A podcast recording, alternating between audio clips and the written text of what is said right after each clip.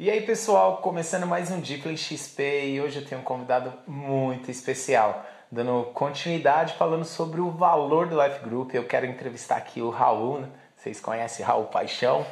Ele é um dos nossos líderes de Life, já está há bastante tempo aqui na igreja conosco e ele vai contar um pouquinho da experiência dele nessa perguntas e respostas aqui com ele. Ele vai falar um pouquinho da experiência dele, do valor do Life e o que significou o Life para ele. Então, se apresenta aí, Raul. Há quanto tempo você está na igreja?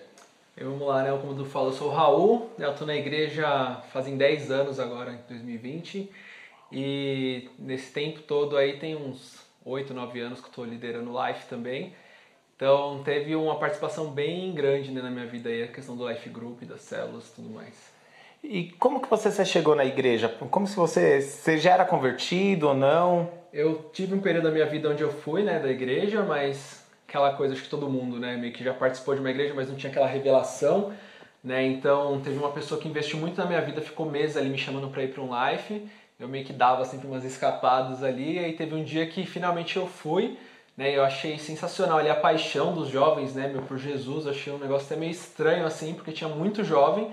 E naquela época não era tão comum igual é hoje em dia, né? A gente vê tantas células, tantos jovens né, na igreja.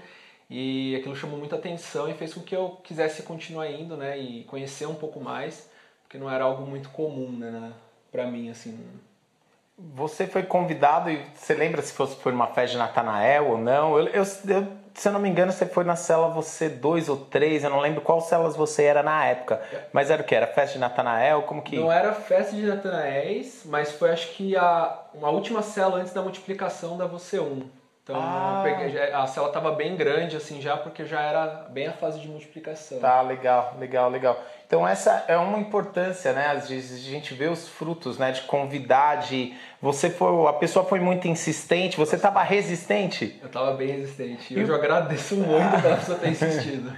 e o que estava gerando essa resistência? É que acho que muito do preconceito né, em relação à igreja, né, o que, que era a igreja para mim, até porque eu tive esse histórico de ter participado, tinha ido uma época na Assembleia, é, tinha ido, era batizado no Adventista quando eu era mais novinho, né, então já tinha meio que um certo conhecimento né, em relação ao que era igreja tinha um preconceito ali já estabelecido. Então eu tive muita resistência de conhecer quando ficaram me chamando para ir para a igreja. Até porque era uma pessoa que eu tinha crescido junto também. Então tá. Então eu achava meio estranho assim aquela pessoa me chamar para ir para a igreja. Não, da hora, da hora, da hora. Então você vê um, um, valor importante, né, dentro do Life, porque nós estarmos convidando pessoas já há 10 anos, eu lembro, acho que um dos primeiros cultos que eu acho que que você foi na igreja, o rapaz, né, te apresentou falando, olha, o sonho dele é ser designer, né? Você, acho que você estava terminando o colegial ainda, né, fazendo curso técnico, né?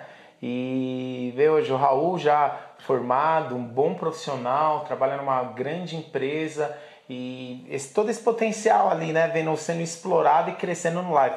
Perguntar qual foi o benefício que você olha na sua vida, o que o live fez na sua vida, assim, benefício olhar e falar, poxa, olha, isso aqui foi marcante para mim. Acho que fora a questão de de ter o contato, a comunhão com pessoas, né? Algo que eu sempre tive muita dificuldade é, é de me relacionar com pessoas, né? Eu tinha muita essa dificuldade de falar alguma coisa e não ser aceito. Então, até na escola mesmo, eu nunca tinha apresentado um trabalho, né? eu me formei na escola sem ter apresentado um trabalho, assim, porque eu tinha muita vergonha de falar algo e não ser aceito. Né? E a questão da célula, né, tipo, do life ali, de poder liderar pessoas e tudo mais, fez com que eu me desenvolvesse muito nessa questão também, até dentro da empresa, né? Hoje eu lidero reuniões dentro da empresa, Uau. né? Tenho um cargo ali já meio que sendo treinado até para um cargo mais de liderança, né? Minha chefe me incentiva bastante nisso. Então, nesse lado mais pessoal, a célula me ajudou até no profissional também, né? E fora a questão de saber lidar com pessoas, né? Saber é, entender meu que as pessoas vêm de uma realidade cada um, né? Cada pessoa tem um, histórico ali, tem uma criação diferente, né? Então, essa compaixão, esse relacionamento com Jesus também foi me ajudando a entender que não é só a questão da igreja como instituição, né? Mas entender que o relacionamento com Jesus ali ele ele te conduz a, a, trabalhar todos esses, esses âmbitos dentro da igreja, né? Da hora, da hora. E, meu, isso é muito interessante. Um dia eu estava conversando com uma pessoa e falando que um jovem, né, da, da, dentro da nossa igreja, dentro desse convívio, não é puxando sardinha, não é falando que somos melhores nem nada, mas eles saem na frente no mercado de trabalho exatamente por esse ponto, né? Porque um life, uma célula, é, essas nossas reuniões proporcionam a pessoa se expressar, se relacionar, não ter medo, não ter vergonha, se sentir aceito, né? Isso vai dando coragem, vai falando, poxa, peraí, né? Que tanto, tanto complexo que a gente tem na cabeça, às vezes fala, poxa, se eu falar, o pessoal vai pensar que eu sou um manezão. Será que eu falo ou não? E muita coisa boa. E o life vai gerando esse ambiente de confiança e a pessoa vai vendo isso e ajudando até assim, no desenvolvimento profissional. Não sabia dessa agora do treinamento aí para liderança, estou feliz, feliz demais mesmo. Sim. E deixa eu te perguntar, qual célula foi mais marcante para você, assim, falando, meu Deus, que que foi isso, né? Ah, eu acho que o começo, assim, né, sempre é algo que marca muito a gente, porque é algo muito novo. Né? Então, como eu falei, né, aquela questão de entrar num ambiente onde eu nunca tinha vivido antes, de ver jovens apaixonados por Jesus, né? Foi um cenário onde eu nunca tinha é, entrado antes experimentado. Então, para mim foi uma experiência muito marcante, não é nem em relação a comparar de como é hoje, porque acho que hoje é um, é um tempo totalmente diferente, mas em relação ao que eu tinha vivido até aquele momento, foi algo muito marcante para mim. Né? Então, ver é, entrar nesse ambiente onde você não é julgado, entrar nesse ambiente onde você pode abrir seu coração, né? Ali várias vezes eu me senti muito acolhido para poder abrir problemas pessoais que eu tinha, né? Até mesmo receber esse apoio das pessoas sem esse peso de ser julgado ou as pessoas me olharem com um olhar diferente, né? Então é, as primeiras células que eu participei ali foram, foram bem marcantes, até porque em coisa do que acho que seis, sete meses eu já estava sendo treinado para liderar uma célula, porque eu tive um coração muito aberto para ser tratado e eu não tinha essa vergonha de expor é, meus problemas justamente por isso, né? Eu me sentia num ambiente muito acolhido. Né? Então acho que para mim é, foi muito marcante essas primeiras células e hoje o que eu acho legal é um tempo diferente, né? um ambiente é, onde eu vejo pessoas mais maduras, até porque são pessoas que a gente já caminha há mais tempo, né? que estão vivendo momentos diferentes, pessoas estão, cada um aí que você vê, vivendo o seu propósito, sendo preparado para ser enviado para algo mais particular mesmo e você consegue trabalhar individualmente essas pessoas hoje mais com uma visão de líder, né?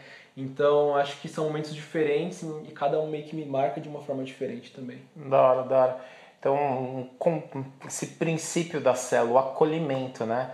É, é, algo tão, tão interessante que é legal estar aqui, né? É, conversando com o Raul, pegando, conheço a história dele e, e vendo que um dos pontos ápices da célula é que as pessoas têm uma história, as pessoas têm problemas reais, as pessoas, quando ela encontra esse coração vulnerável, né? Também isso parte a parte nossa do líder de criar toda essa atmosfera. Primeiro, o, o nosso maior alvo, quando o seu maior alvo na hora de realizar um life é trazer a manifestação do céu, é você sentir ali, meu Deus se manifestou no nosso meio, a palavra falou, foi claro o coração das pessoas, esse louvor foi abençoado, serviu os meus irmãos, mas esse é o nosso foco central, a manifestar a presença do Senhor. Mas aí vem um outro foco central, que é a comunhão uns aos outros é, esse passo de você mostrar que você se importa para a pessoa, que o problema dela é, é importante para você, que a alegria dela você está se regozijando e alegrando também. Esse é o nosso papel como líder. E é claro que o papel do membro faz essa parte que o Raul falou, que ele foi se abrindo, ele foi se tornando vulnerável ao tratamento, né?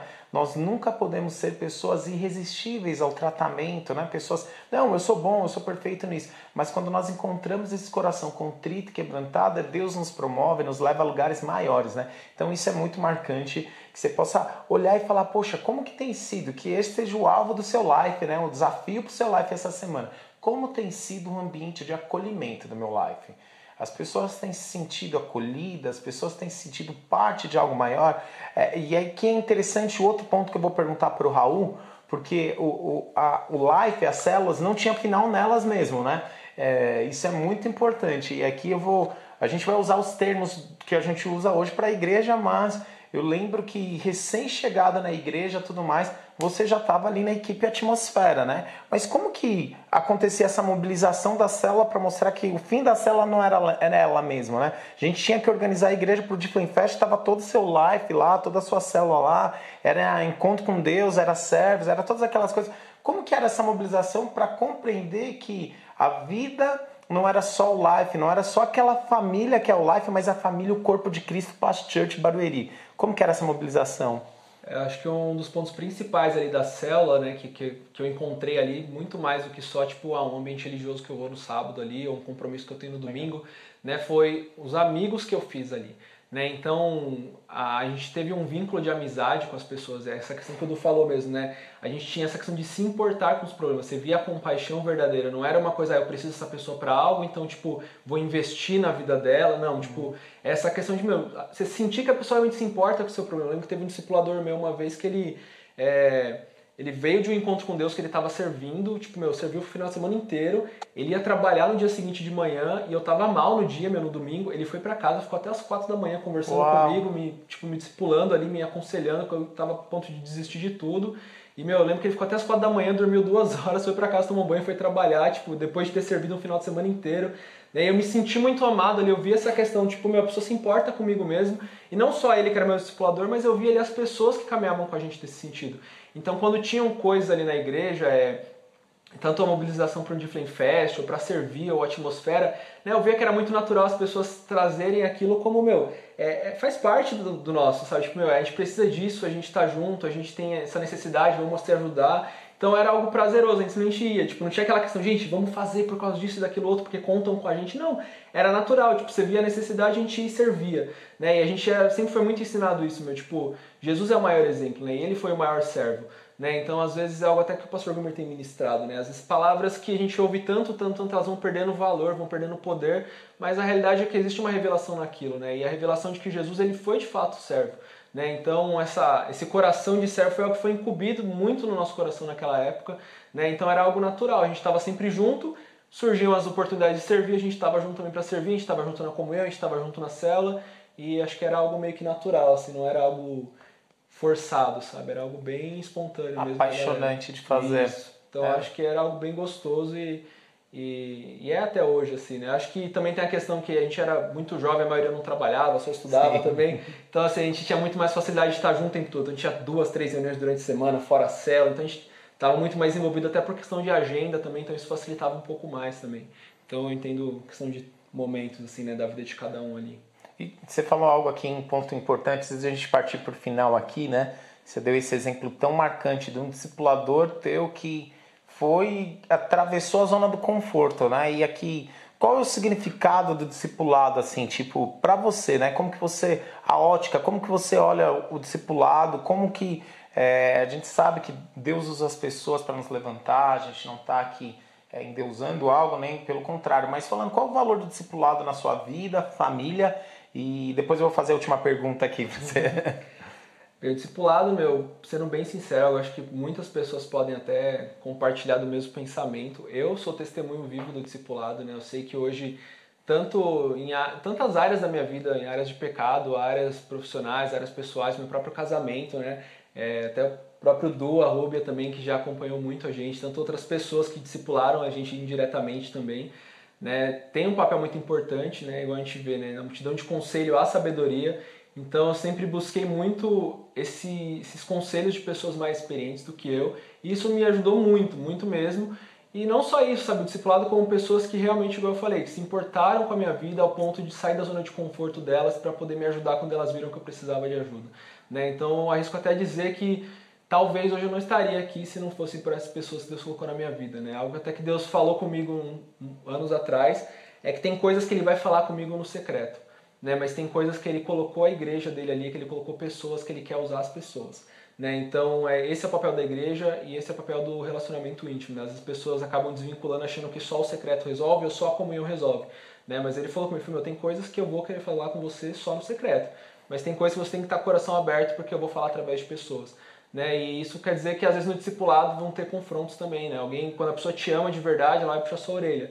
Né? Então, exemplo prático aí, tipo, seu pai e sua mãe, às vezes eles falam coisas que você não quer ouvir, às vezes vão te dar puxão de orelha que você não quer, mas sempre com muito amor. Então, é, essa questão tipo, de sair da zona de conforto, de se importar, de demonstrar o verdadeiro interesse, eu, eu graças a Deus, sempre tive discipuladores que marcaram muito a minha vida, pessoas que realmente, meu, é, me ajudaram muito, né? O Id, por exemplo, na minha época do casamento, assim, é ele me ajudou muito a sair dessa transição, né? Tipo, ele fala, meu, você é moleque, meu. Tipo, ele abriu o jogo assim, meu, você é moleque, você vai casar, você precisa virar homem, você precisa ter postura de homem, né? E ele me ajudou muito a amadurecer num período curto, óbvio que eu tenho muita coisa para amadurecer ainda, mas ele teve um papel muito importante nessa fase da minha vida, assim como cada discipulador que eu tive teve um papel importante. Então, o discipulado para mim é, é extremamente importante. Né? Então hoje o Gui me discipula também, então dentro do casamento tem várias coisas que ele me ajudou muito e ajuda muito até hoje também ali comigo com a Carol.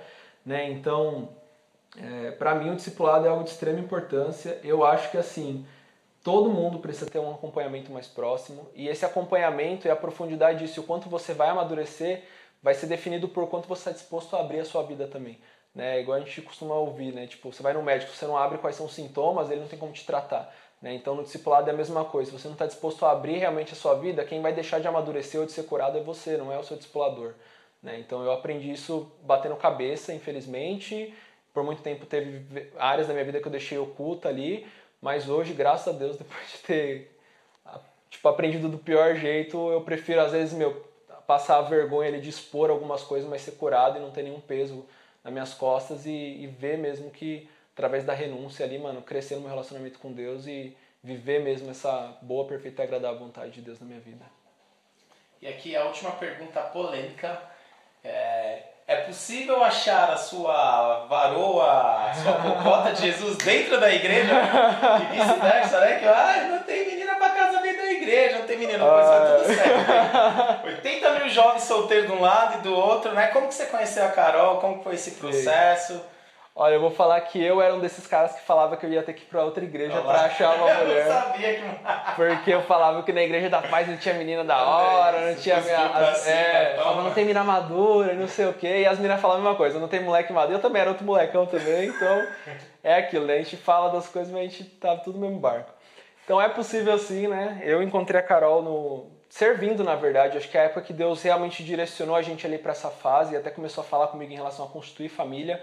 Era uma fase até que eu não estava tão focado nisso, porque o Id, como eu disse, né, ele falou que eu estava bem maturo para algumas coisas, estava uma fase bem de tratamento em muitas coisas, e quando isso tudo aconteceu, eu estava servindo mesmo, né? Foi quando a gente começou a morar em ação, quando a gente levava as cestas básicas para as famílias, né? Foi a época até que a gente começou a orar por um carro lá, eu, na verdade, porque a Carol, a gente nem tava, tinha nada mesmo na época, e aí, tipo, Deus, de uma forma sobrenatural, um testemunho para outro momento, mas aí conseguiu um carro e tudo mais para a gente conseguir entregar as cestas, e nessa fase a gente está envolvido cada vez mais ali. Foi uma fase onde eu migrei para o setor da, da, do ID da Suzy, a Carol era discípula da Suzy, eu era discípulo do ID. E a gente começou a servir muito próximo, começou a estar muito envolvido em muitas coisas. A gente teve um histórico no passado, então a gente não tinha um relacionamento muito próximo, assim, a gente não tinha muita intimidade. E com o tempo, assim, ali servindo junto, Deus foi direcionando a gente. Até usou a Rúbia também ali um dia para dar uma chapuletada na Carol, porque ela não me via com, com bons olhos, vamos dizer assim.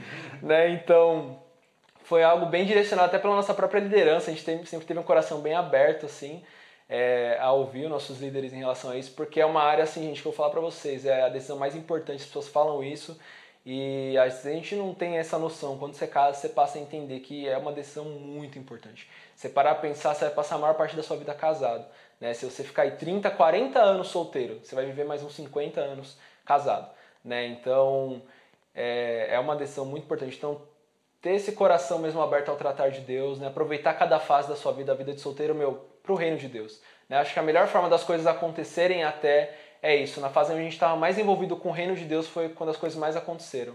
Eu achei que ia demorar muito tempo para a gente casar, e em 10 meses a gente começou o romance real, a gente noivou e casou, sabe? Então, na verdade nem chegou acho que dá 10 meses direito. Uau. Então, assim, é... estejam envolvidos com o reino, né? estejam com o coração envolvido em servir, e Deus ele vai começar a ver ali o tratar nas áreas que você precisa e te preparar para cada momento que você precisa viver na sua vida. E o casamento faz parte disso porque é, a família é o plano de Deus para nós. Então isso vai chegar inevitavelmente em algum momento, só que só vai chegar quando você estiver pronto. Então apenas né, escolha viver cada momento da forma certa e ouvindo a voz de Deus aí. É isso aí, galera. A gente tem aqui essa alegria de escutar né, a história do Raul, esse aproveitar e ver aqui, né? Literalmente, estava aqui pensando, olhando o bigode dele e tudo mais, falando, ele veio para a igreja, fez barba, cabelo e bigode, né? Líder ministerial, se formou profissionalmente e casou. Então, Sim. tem diferença para você aí. Tinha nem barba. Não tinha nem barba ainda, né? Esse é o detalhe. Mas é, isso é muito importante. Você vê o valor do life, o valor da, desse valor tão poderoso do relacionamento que nós damos uns aos outros, da igreja manifesta nos lares através dos lives, do discipulado profundo quando o discípulo encaixa o coração e quando tem um discipulador também que se abre, sai do espírito de paternalismo e vai para o espírito de paternidade, fala: Sim. eu preciso tratar e liberar meu filho para o destino profético. Você vê como que isso é bênção. E eu e você estamos vivendo o melhor tempo de Jesus nas nossas vidas. Então se prepare que esse XPS você compartilha com a sua cela. E até o próximo. Deus abençoe. Amém.